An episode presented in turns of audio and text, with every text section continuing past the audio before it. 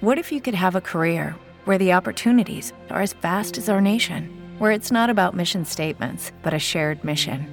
At U.S. Customs and Border Protection, we go beyond to protect more than borders from ship to shore, air to ground. Cities to local communities, CBP agents and officers are keeping people safe. Join U.S. Customs and Border Protection and go beyond for something far greater than yourself. Learn more at cbp.gov/careers.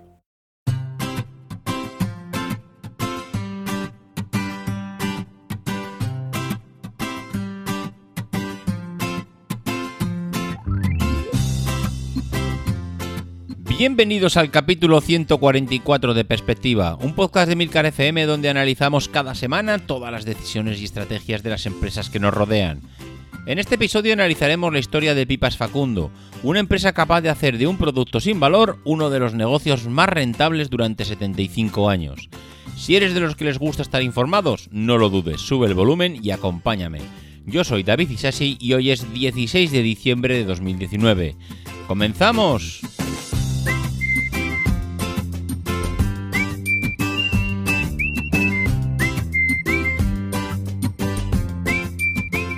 Muy buenas a todos, ¿cómo estamos? Bueno, bueno, bueno, bueno, bueno. Estamos en el último podcast de perspectiva del año. Este 2019 se nos va. Vamos a despedir el año con este último podcast y la verdad es que me pongo un poco tontorrón. Sí, sí, sí, me pongo un poquito tontorrón. Estas fechas a mí me, me gustan y además, como ya vengo diciendo durante todo el año, pues al final no os habéis dado cuenta, pero están aquí ya. Y no sé si será porque tengo críos, si porque siempre me han gustado, si porque son una época de recibir a la familia, y, a mí estar en familia pues me gusta. Pero sea como sea, es eh, una época que siempre me ha gustado, siempre la disfruto, siempre... Eh, yo diría que además coincide con que es una época un poco de recogimiento en casa, el calor con, la familia y ver películas navideñas, no sé, me mola, me mola el tema.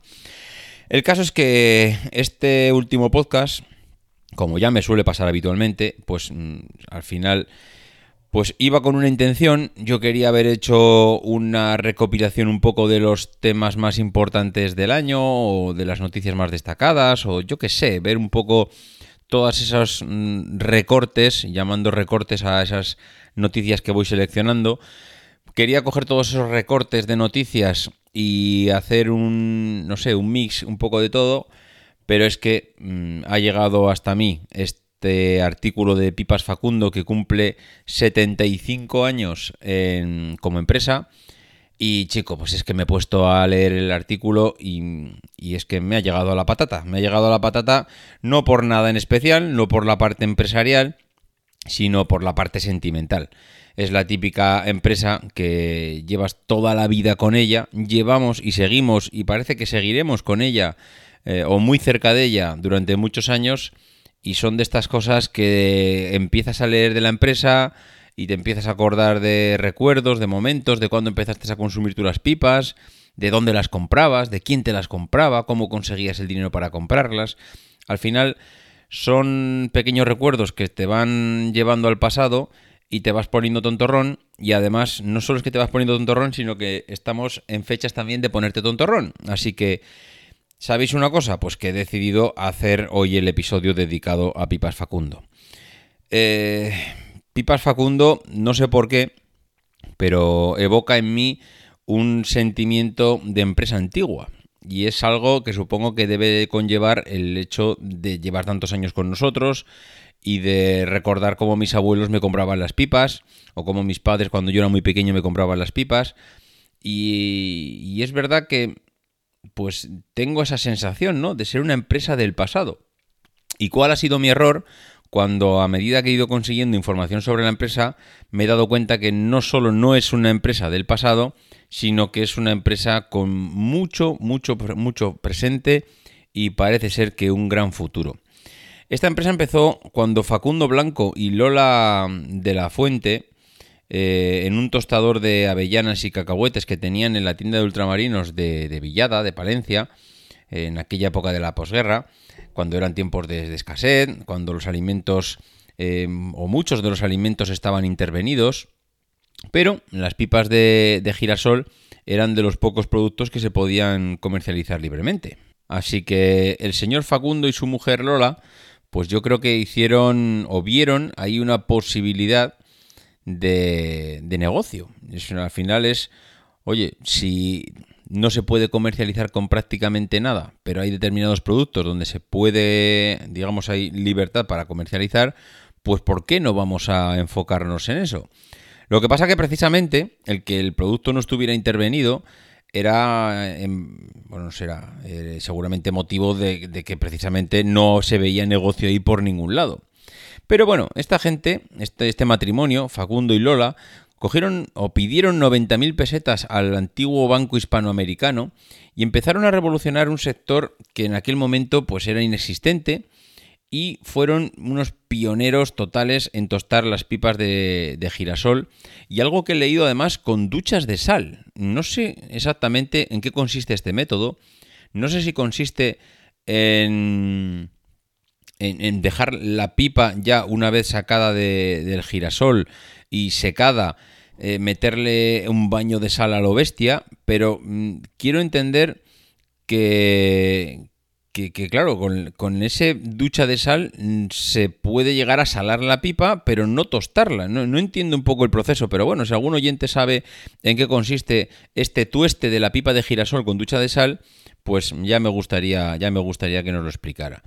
Bueno, pues eh, empezaron a revolucionar algo que no existía, con lo cual se puede decir que eran unos auténticos emprendedores.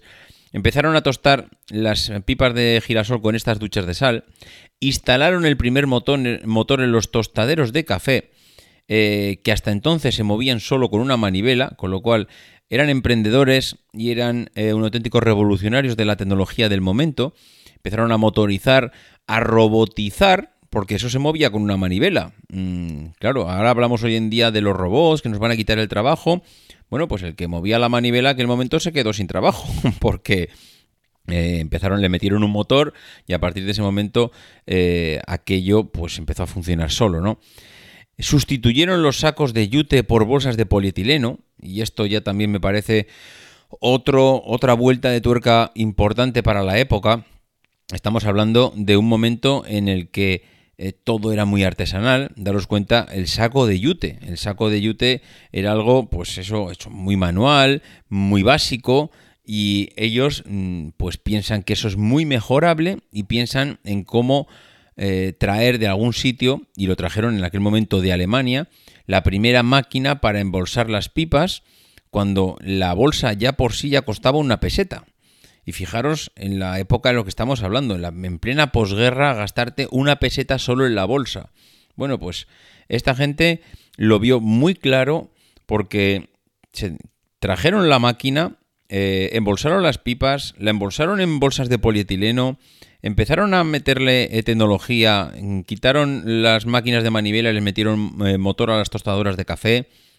Es decir, eh, no solo vieron una posibilidad de negocio en algo que de, no sé, de, un pequeño hueco que dejó eh, el franquismo en aquel momento, de dejar algunos alimentos que no estaban intervenidos, pues ellos consiguieron de todo esto hacer una pequeña revolución y hacer una empresa realmente próspera para, para la época de antes y la de ahora.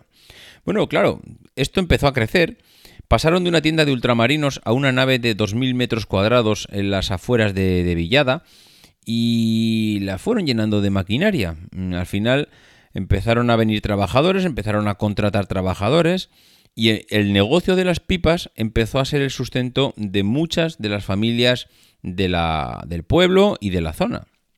Bueno, pues este hombre no solo se contentó, este hombre Facundo Blanco, no solo se contentó con revolucionar el sector en cuanto a nivel, iba a decir tecnológico, no sé si llamarlo tecnológico o técnico, eh, con el tema de las máquinas, con el tema de la motorización, con el tema de los materiales, sino que además era para mí un visionario, porque, porque acude a la primera feria del campo en su, en su burro baldomero eh, para llamar la atención. rotula los vehículos de reparto con el logotipo de la marca, que hoy en día todavía sigue vigente, que es una diana eh, que da en el blanco de su apellido. Y eso es eh, un logotipo que, aunque parezca una tontería, le ha funcionado toda la vida y ha sido un gran acierto de la empresa y llenó las emisoras de radio con algunos de los eslóganes más famosos de la, de la historia de la publicidad. Porque ¿quién no recuerda el famoso siento dejar este mundo sin probar pipas Facundo? Eso yo creo que lo recuerda hasta el tato. Bueno, pues la segunda revolución llegó con la segunda generación de la familia en la década de los 70. Las hijas y los yernos de Facundo eh, le fueron cogiendo el timón de un negocio que durante 40 años él se abrió a un nuevo mundo, una nueva forma de hacer. Él no existía el negocio de vender pipas y él creó todo este sector, lo creó él y además fue creciendo exponencialmente, continuamente durante esos 40 años. Pero claro, llegó un momento en que había que ampliar. Ampliaron la fábrica de Villada y montaron otra segunda fábrica que podían haber, podían haber dicho, oye, vamos a montar también en Villada. Pues no, la montaron en Villamuriel de Cerrato porque eh, allí en Villada no había agua suficiente para asegurar la producción de patatas fritas. Porque claro, podemos pensar solo en el negocio de las pipas, pero esta gente eh, no solo eh, ha mantenido una empresa como Pipas Facundo del negocio de las pipas. Esta gente ha sabido diversificar, pero hasta niveles extraordinarios, todo el negocio de los frutos secos mm, y iba a decir esta no, sé cómo llamarle a, todos estos tienen un nombre pasa que ahora mismo no me sale todos estos productos de, picoteo que snacks iba a decir snacks sí mira snacks. Eh, él no solo ha revolucionado el mundo de las pipas sino que también han revolucionado el mundo de los snacks. Porque una de las cosas que tienen clara esta gente es que estudian el mercado y luego hablaremos además cómo lo estudian, pero estudian el mercado para conseguir saber qué es el siguiente producto al que tienen que, lanzar. Claro, estamos hablando que ellos en el año 54 eh, fabrican pipas tostadas y cacahuetes repelados, pero que es que cuatro años después se meten en el, negocio de las pipas aguasal. Pero es que dos años después lanzan las pipas de calabaza. Pero es que cinco años después se meten con los pistachos. Y así continuamente prácticamente cada 2-3 años consiguen meternos algún, nueva, eh, algún nuevo extrusionado de cereales como aperitivo.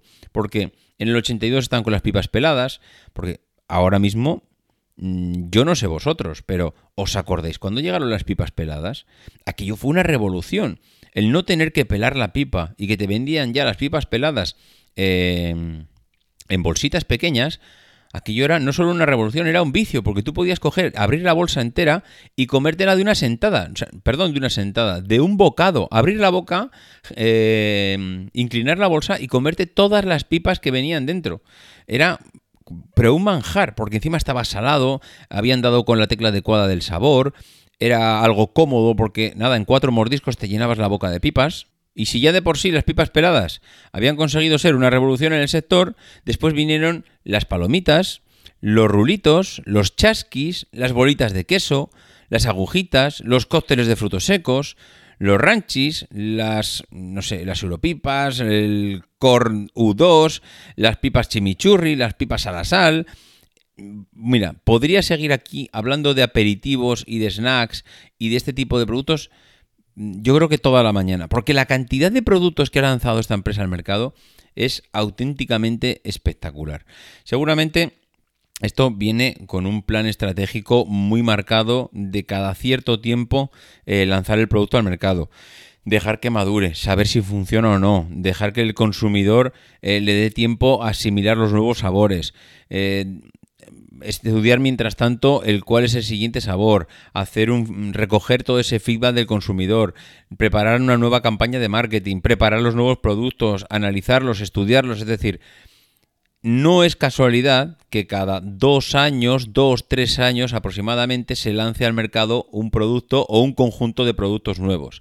Porque es el tiempo prácticamente que necesitas para hacer las campañas de lanzamiento, para hacer el marketing, para ver eh, al usuario cómo responde de primeras a ese nuevo sabor, para ver si se acostumbra, para recoger los datos. Bueno, pues al final todo eso lo tienen super medido y es una máquina bestial de generar nuevos productos y nuevas tendencias.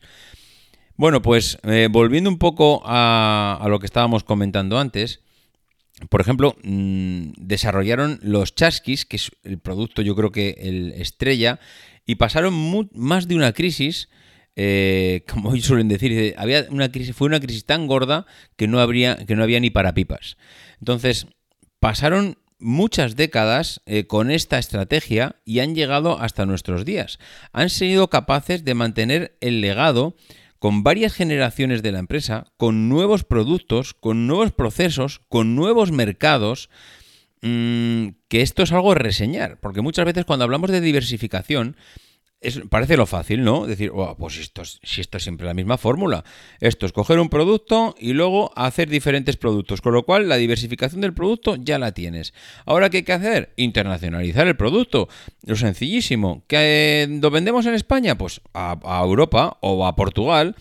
y a partir de ahí nos vamos expandiendo. Ya, eso está muy bien. Pero ¿y si vendes pipas? ¿Qué pasa? Porque los franceses no comen pipas. Los italianos no son de comer pipas. Los alemanes no son de comer pipas.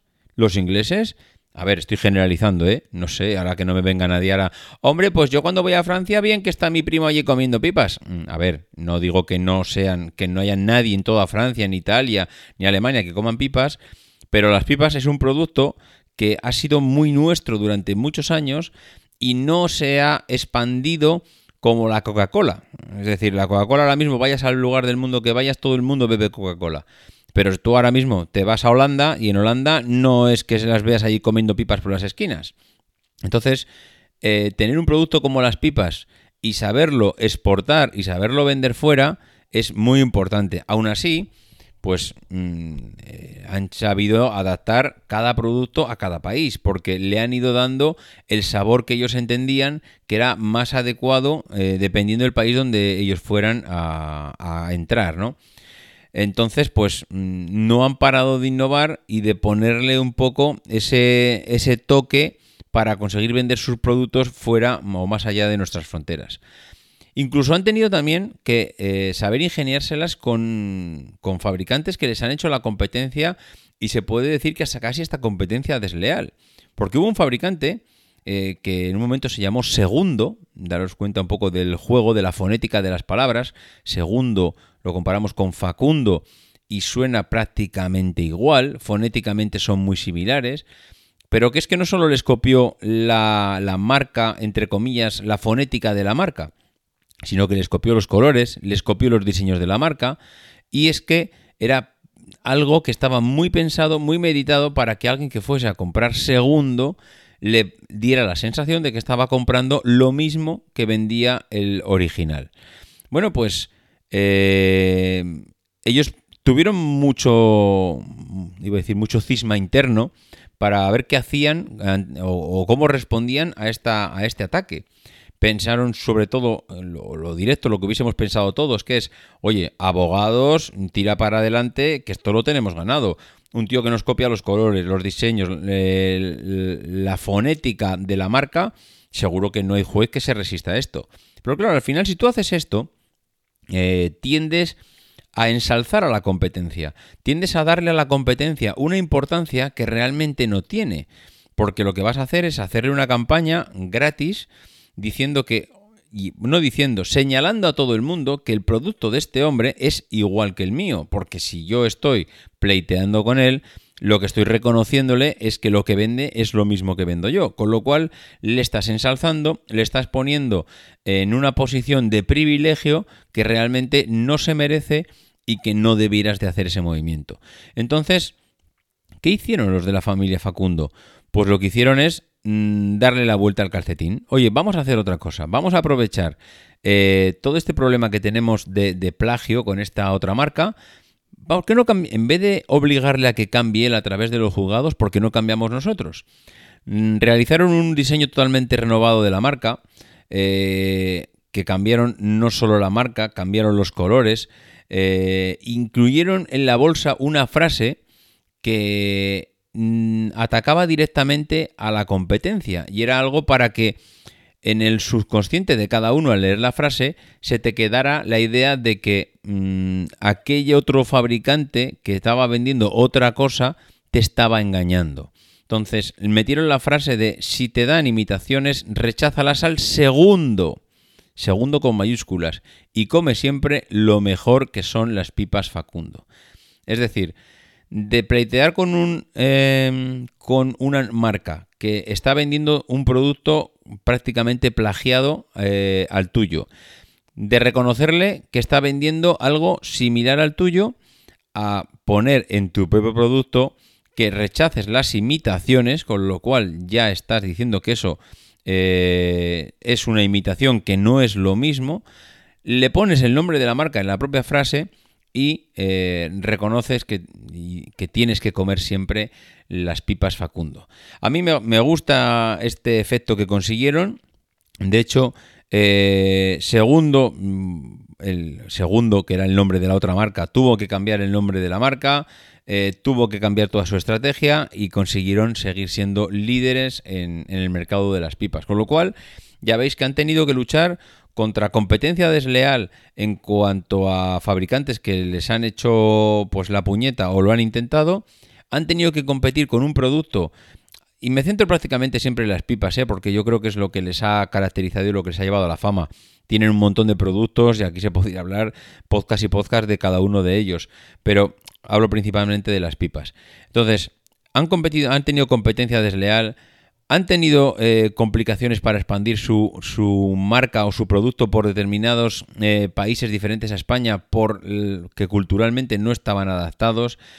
Han tenido que adaptar nuevas fábricas porque no estaban preparadas para eh, o no tenían materias primas, no había suficiente agua en el entorno para asegurar la producción.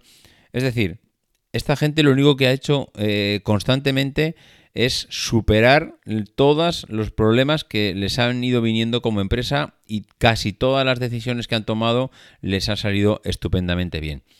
Daros cuenta que aunque parezca una tontería, cada año consumimos 80 millones de bolsas de pipas Facundo. Bueno, miento, igual no son pipas únicamente, igual son 80 eh, millones de bolsas en total, porque he dicho de pipas, pero realmente en el artículo que he leído no hablaba solamente de pipas, sino que hablaba de bolsas. Pero estamos hablando de 80 millones de bolsas. el negocio que mueve esta gente es una auténtica locura. Pero es que además, no solo es que mueva un negocio, sino que es que a nivel de marketing, ahí sí que han tenido que renunciar a todo porque Pipas Facundo estaba muy vinculada eh, con el mundo del toro. Y no solo es que estaba vinculada con el mundo del toro, sino que estaba marcado en su eslogan, bueno, en su eslogan, en su imagen corporativa, tenían a un torero eh, con un toro clavándole las banderillas, con un toro sangrando, y en posición de casi plegar, plegar la servilleta, como suele decirse. Un, toro que estaba casi a punto de morir. Y eso, hoy en día, con todos los movimientos antitaurinos que tenemos, pues claro, que tu eslogan, que en tu imagen de marca, eh, no sé, que sea la muerte de un animal del toro, pues os podéis imaginar lo que tiene que suponer para alguien con eh, alguien que dirija el departamento de marketing el decirle que tu marca es esa y que tienes que salir hoy en día a venderlo. Bueno, pues eso ha cambiado. Eso lo tuvieron que cambiar y también tuvieron que luchar contra eso. ¿Y qué supuso eso? Bueno, pues que donde eh, antes había un toro con sangre, con banderillas, eh, prácticamente al borde de la muerte, ahora hay un toro estilizado, eh, que se llama Kundo, que sonríe, saludable, moderno, luciendo pantalones vaqueros. Es decir, hemos pasado de un toro medio moribundo, sangrando y con las banderillas, a un toro modelo, se puede decir. Un toro escultural, que brilla, que, que está, mm, que es guapo, que, tiene, que, que viste a la moda, que sonríe al que está comprando. Bueno, pues esto es otra cosa más que tuvieron que hacer los de Facundo para reconvertir esa imagen de marca que tan dañina podría eh, haber sido de haber continuado en el tiempo y en estos días.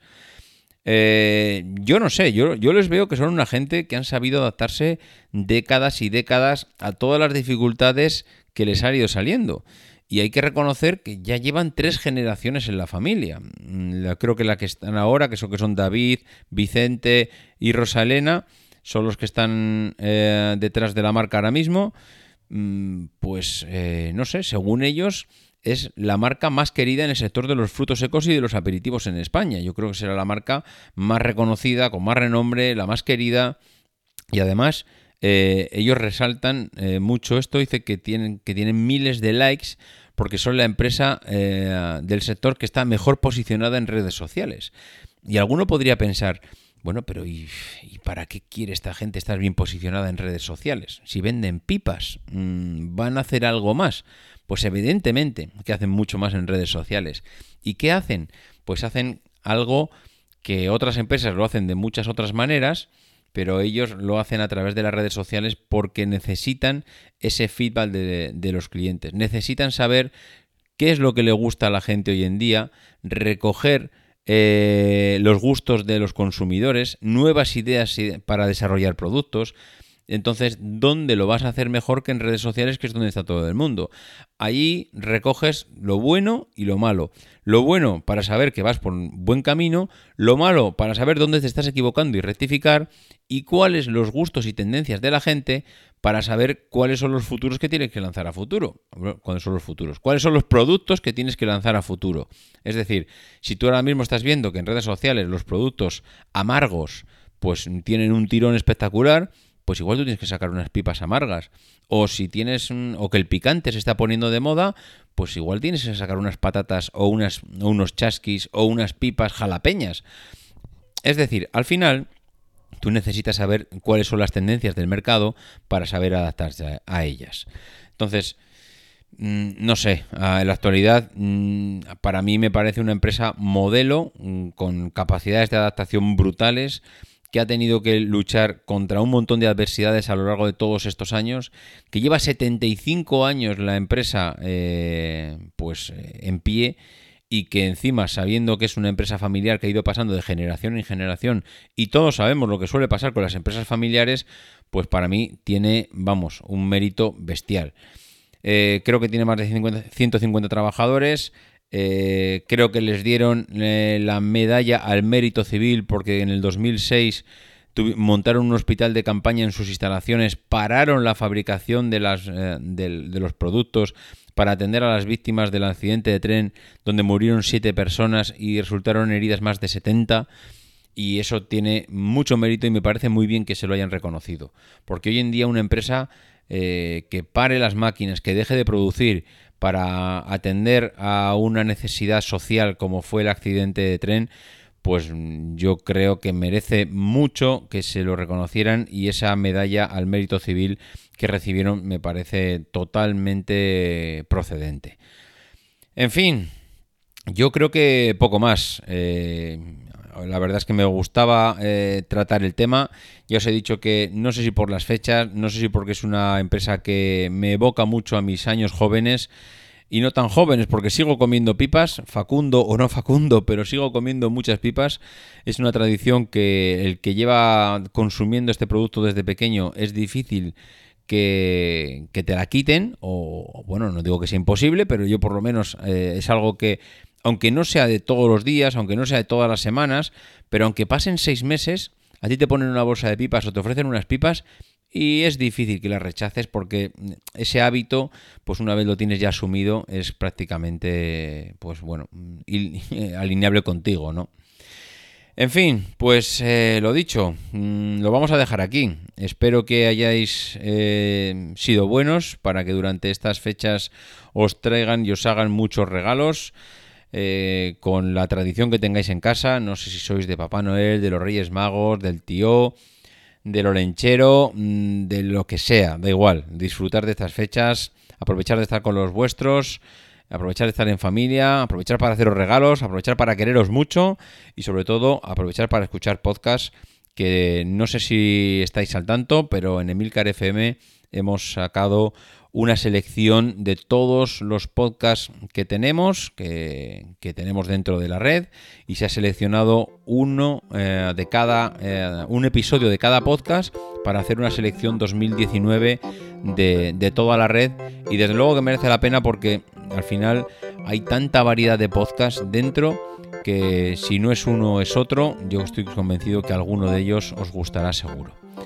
En fin, pues nada más, que paséis buenas fiestas, que, la entrada de año sea espectacular, que nos escuchamos, que nos vemos, que nos oímos el año que viene y que no dejéis de intentar ser uno de esos locos que hace lo imposible por cambiar el mundo.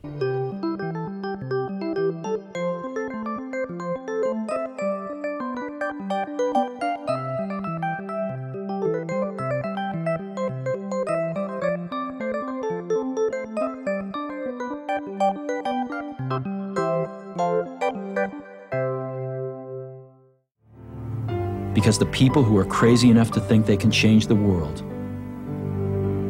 are the ones who do.